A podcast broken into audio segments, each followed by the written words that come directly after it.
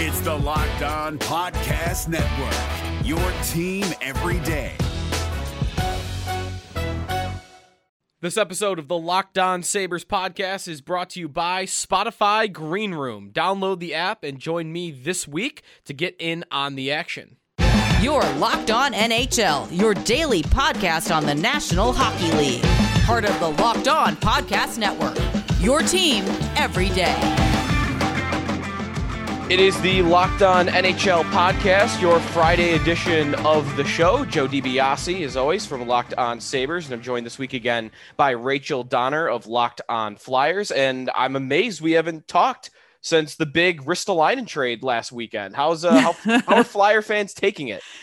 You know, I think it went from horror to acceptance mm-hmm. over the past few days. I think that he is definitely a little bit of a reclamation project, but there is the factor of he had a really horrible bout with COVID last season. He mm-hmm. was playing on a team that wasn't great overall, and yep. that he's being moved from a top pairing role to a second pairing role.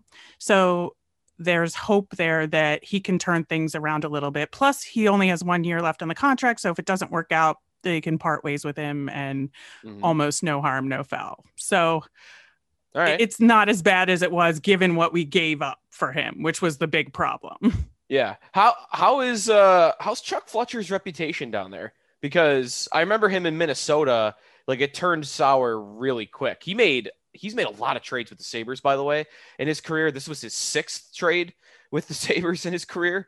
Um, and I remember in Minnesota, like he was like really respected there. And then I think he's still respected in the league, no doubt. But in Minnesota, at least, like it turned sour really quick. And I'm not sure he's been there long enough for that to happen yet in Philly, right? Or has he?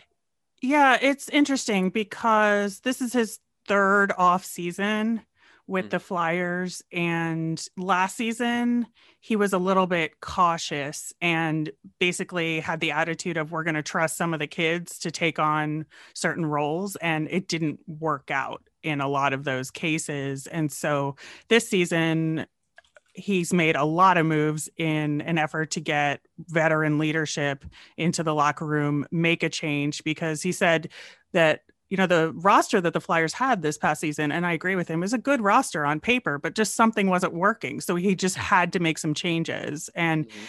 you know he's certainly done that. You can't argue that he hasn't achieved what he personally set out to do with the team and whether it all works or not is to be seen. Right right um, all right. Well, let's. We, we don't need to really dive into all that happened in free agency as uh, our Thursday show of the podcast really tackled it one by one. Um, but you know, as we usually break down like the biggest headlines of the week, obviously you want to pick apart some teams and some moves that I thought were the biggest ones of the weekend. In fact, we're going to get into a couple teams that may have taken the biggest leaps forward from last year to this year, and a couple teams that we'll get to have, you know, they have teams that you would think were kind of arrow pointing down, and now maybe the arrow starting to point up again a little bit. We'll explain that in a little bit. Um, but one contract that did happen yesterday after our Thursday show recorded was Brandon Saad going to the St. Louis Blues on a five year deal, four and a half million dollars per year. Nothing major here. You know, they hurt their their rival, the Avalanche, a little bit. Um, they they replaced Mike Hoffman in their top six. Um, not much needs to be said here, right? But I mean, a signing that will help them, but I don't think changes, you know, how I think of them for next year in any way.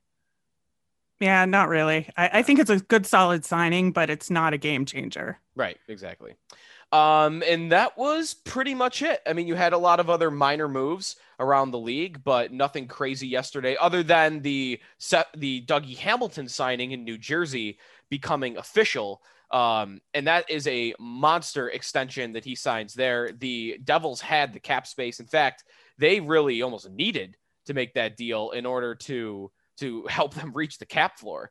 Um, he comes in with an average annual value of $9 million per year on a seven year deal. The Hurricanes, they Don Waddell sounded like they wanted to keep him, but could not compete with that offer. Um, this is kind of uh, it makes sense in that the Devils needed to spend money. Hamilton's looking to cash out, But I think we talked about it a little bit before the show when kind of going through teams. Like, hey, did this team get a lot better? Did this team get a lot better? It's a good player. It's a great player, even for the Devils. But I just I can't get on board with the rest of that roster to think that they're going to take a next step. Yeah, I think, you know, they could improve a little bit. I just think they're such a young team that Yeah. they just haven't matured into a contender yet. Yeah, I think that that's definitely right. In that division, that we're going back to the divisions next year. Uh, so if you forgot, uh, it's going to be Carolina. Or hold on one second. I have, la- of course, I brought up the divisions for next year, and what did I do? I accidentally brought up the divisions for last season. Uh, no, the divisions next year go back to Carolina, Columbus, New Jersey, the Islanders, the Rangers, the Flyers, the Penguins, and the Capitals. And I don't know, maybe I'd put Columbus below them, but that might be it. Like, would they not be second from the bottom for you in that division going into next year still?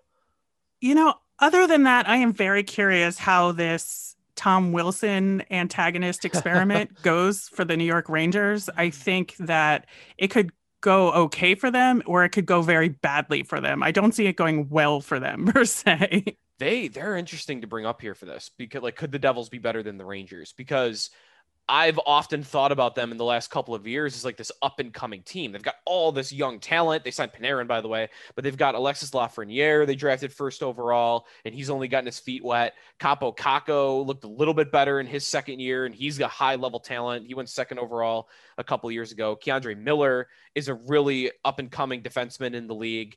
Um, and Igor Shesterkin and net looked like an all-star when he first showed up and he's still like 22 years old. They got all this young talent, but right, like what is their direction now? It seems like they're just obsessed with beating the crap out of Tom Wilson because they get Sammy Blais who in the deal for Pavel Buchnevich, who's basically a fourth liner, uh, a tough guy. And then they go sign like the toughest guy in the league and Ryan Reaves or trade for him, a third round pick.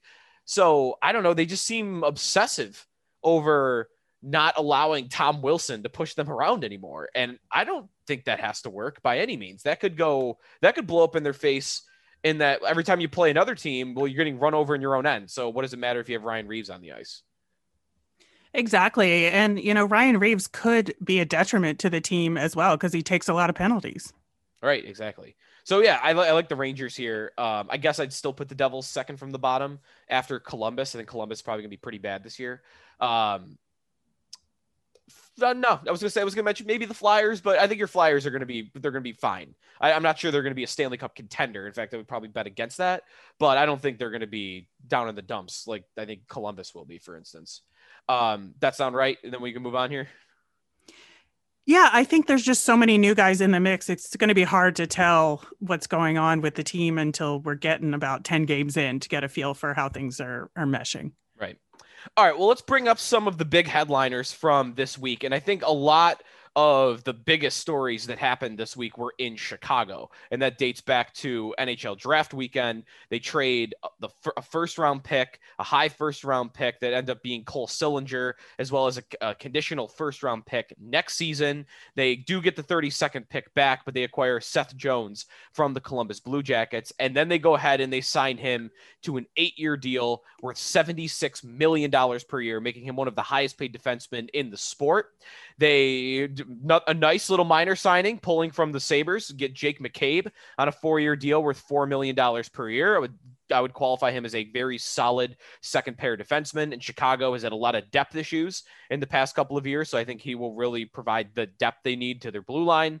Um, and then the biggest story, maybe not the biggest move, but the biggest story is all that happened with Marc Andre Fleury. Um, so I think maybe whether or not they are a massively improved team this year might come down to whether Fleury plays for them or not, because I, I think there's still doubt as to whether that will happen. He's weighing his options. Um, but I don't know. That's how I think of Chicago right now. I think they could be a, a muchly improved team from last year to this year. But if Fleury's not there, I don't, I don't, I don't think they can do it. I think that there's it's only modest improvement if Fleury's not there. Yeah, I think the other big factor for me is if Jonathan Toews comes back healthy or not. Mm-hmm. I think that they need some more offense on that team and Yep. a more solid presence up front. And uh, if he's not able to provide that, I don't know how much they can improve. That's that's uh, they. I mentioned they improved their depth on the blue line. Like I like their blue line now. Seth Jones, Calvin DeHaan. Although I guess they could move him, uh, but I like DeHaan. I like McCabe. Uh, they brought Caleb Jones in, who is a good third third pair defenseman already from Edmonton in that Duncan Keith trade. Uh, Connor Murphy, they still got under contract. I like their blue line, and I like their goalie tandem if it's Fleury and Lankinen. But yeah, they didn't touch forward. Well, I guess they traded for Tyler Johnson in that crazy lightning cap move again, uh, where they said Brent Seabrook back because that's still a thing in the league. Um, but right, like to your point, Tyler Johnson is not, you know, changing my opinion on your forward depth. He's fine, but he's not the player he used to be. Um, and he's expensive. So I, I think I agree that their forward group is not to a point where I would even pick them maybe to make the playoffs yet.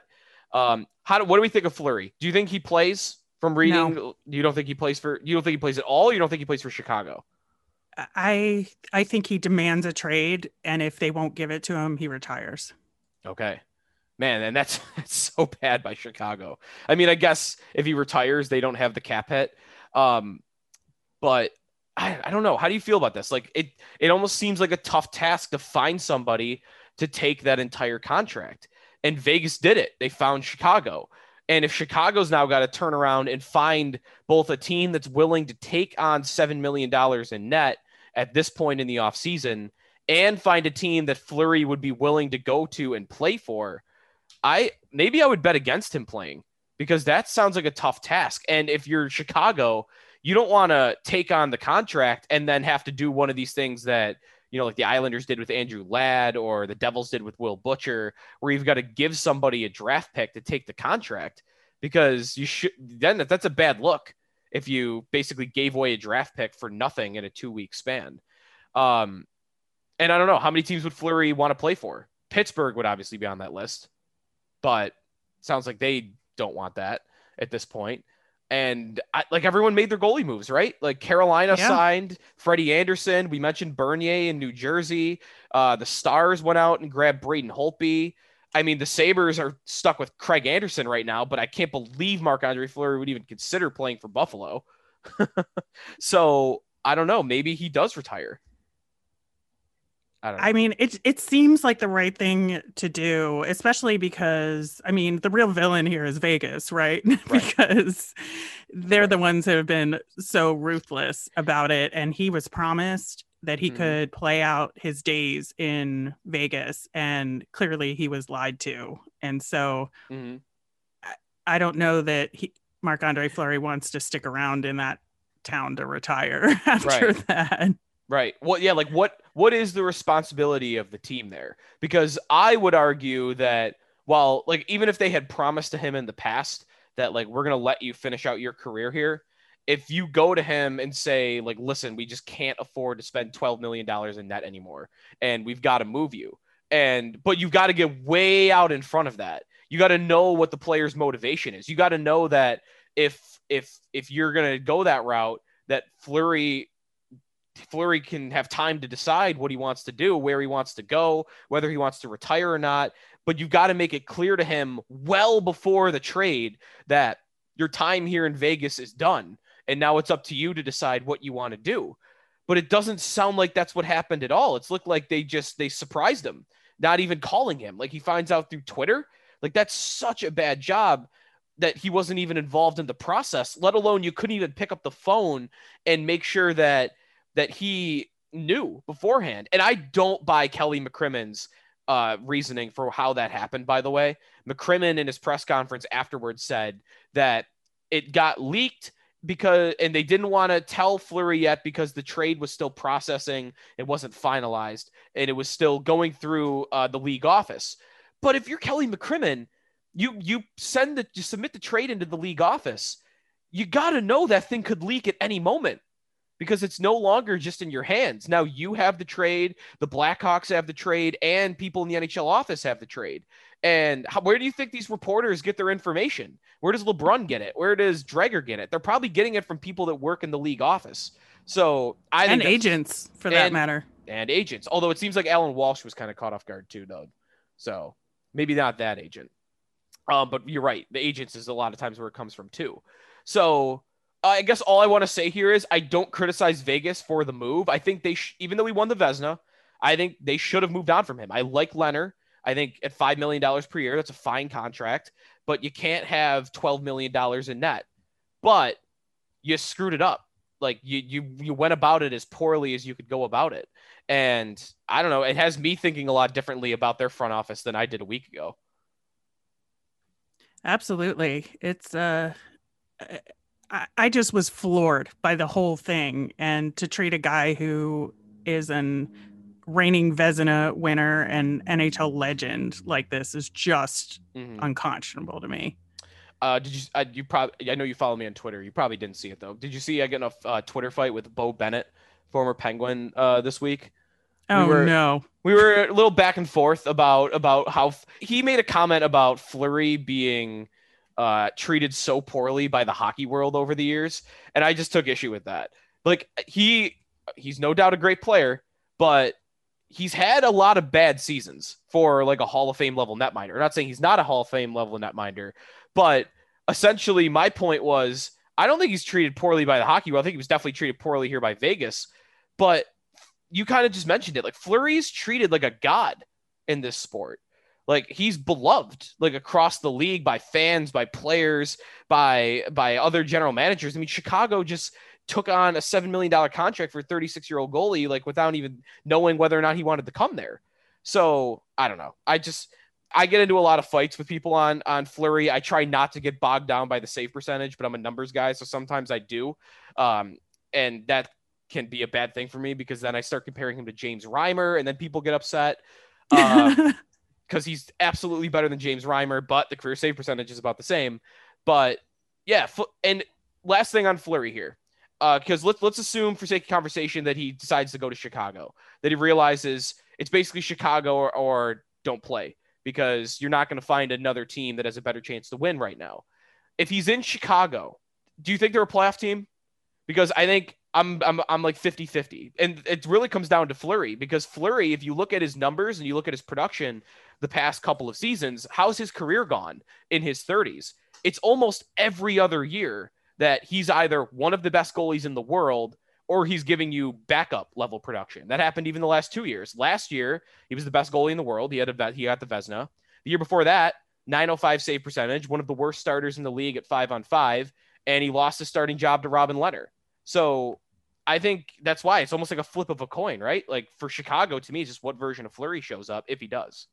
Yeah, I mean, it even goes back further than that. Just remembering lots of games when he was on the Pens playing against the Flyers where he just looked terrible. Mm-hmm. So, you know, he hasn't been amazingly consistent over his career, but he has come up in clutch That's right. opportunities and clutch games. So that's why I think he has the reputation that he does, that he somehow manages to get it together when he needs to. Right. No, like if they were to make the playoffs and he's on that run, then it would be like, all right, look out, Chicago could actually win another Stanley Cup just because Fleury is the uh, a, Fleury is a goaltender capable of carrying you through an entire postseason. It's just, you know, again, the question of whether or not that's the version of him that shows up. But that's in there. That version of him is in there. What's up, guys? Trey Matthews of Locked On Devils here, and let me tell you about Discover Debit Cash Back. Wings for the game? Boom, cash back. New lucky jersey? Boom, cash back. Even a last minute ice run could score you some cash back when you use your debit card. And yes, we said debit card. With Discover Cashback Debit, everyone can earn cash back on everyday purchases. Look in sports, it's hard to predict who's taking the W, but you know what's a guaranteed win? Discover Cashback Debit. Oh, and did I mention there are no fees, period? I'm telling you, this one is a real game changer. Check out transaction eligibility and terms at discover.com slash cashback debit. Discover Bank member FDIC. If you have not tried a built bar yet, I strongly encourage you to do so as somebody that did not eat protein bars because of the taste. And as somebody, am I a candy snob? Am I an aficionado? I don't know. I eat a lot, not as much anymore. Growing up, a lot of candy bars. And I'm telling you, Built Bar is a candy bar. It's not, It tastes like one though. You have 18 amazing flavors to pick from, including six new flavors: caramel brownie, cookies and cream, cherry barcia, lemon almond cheesecake, carrot cake, and apple almond crisp. If you go for the the coconut almond puff flavor, that is my favorite and I'm not even a coconut guy, but it's like eating a mallow cup. That's how good it is. Built bars are also great for the healthy conscious guy. You can lose or maintain weight while indulging in a delicious treat. They're low calorie, low sugar, high protein, high fiber, and great for keto diets. For example, the peanut butter flavor, 19 grams of protein, 180 calories, only 5 grams of sugar and only 5 grams net carbs. Go to builtbar.com and use the promo code LOCKED15 and you will get 15% off your next order. Use promo code LOCKED15 for 15% off at builtbar.com. All right, let's get away from Chicago a little bit. Let's talk about another former dynasty that might be looking to have a little bit of a resurgence. Uh, and it's in the Pacific Division. The Los Angeles Kings made one of the bigger forward moves of the week, signing Philip Danault, who I believe is one of the better two way centermen in the sport. Very criminally underrated during his time in Montreal.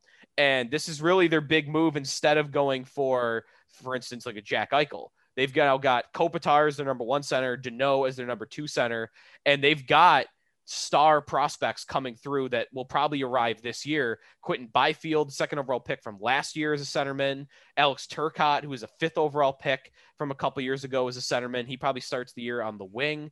So they've kind of got this combination of you still got a couple of these these really good players hanging around from the old days like Kopitar and Dustin Brown is still even playing pretty well.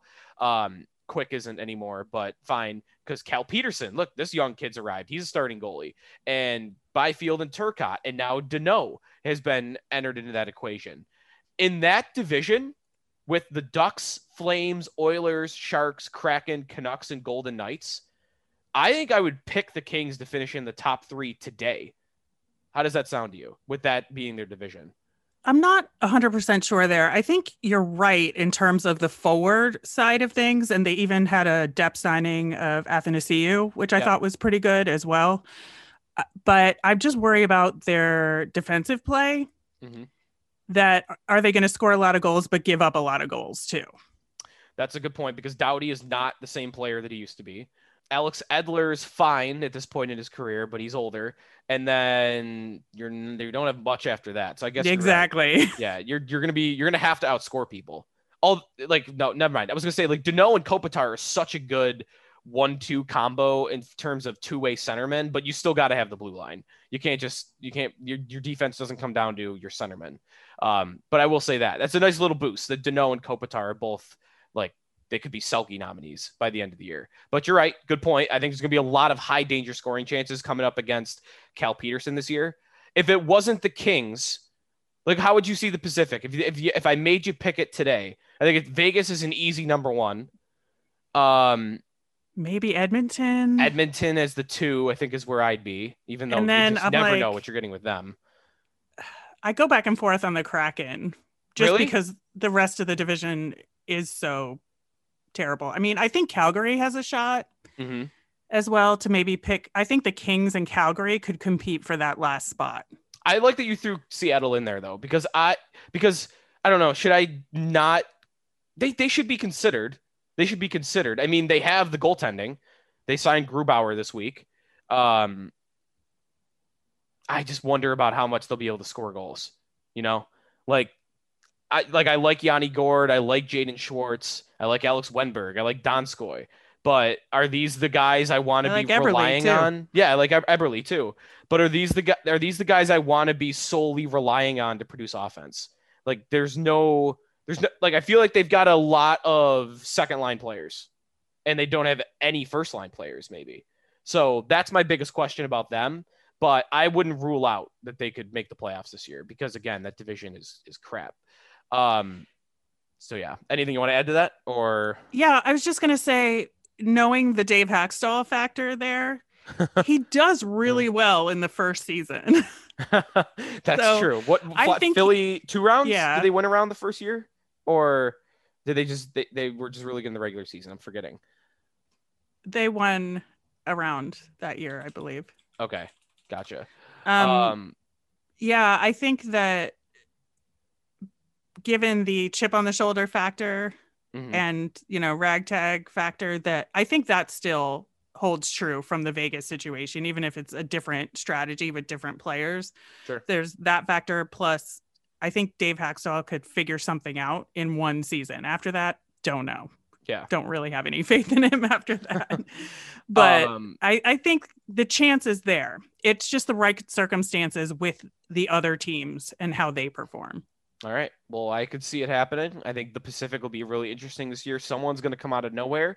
Um, that though is going to pretty much do it. I'm just doing one little scroll through Twitter just to make sure that we did, that nothing broke during our podcast here because that happened on Tuesday, where the Fleury trade just interrupted everything that we were doing.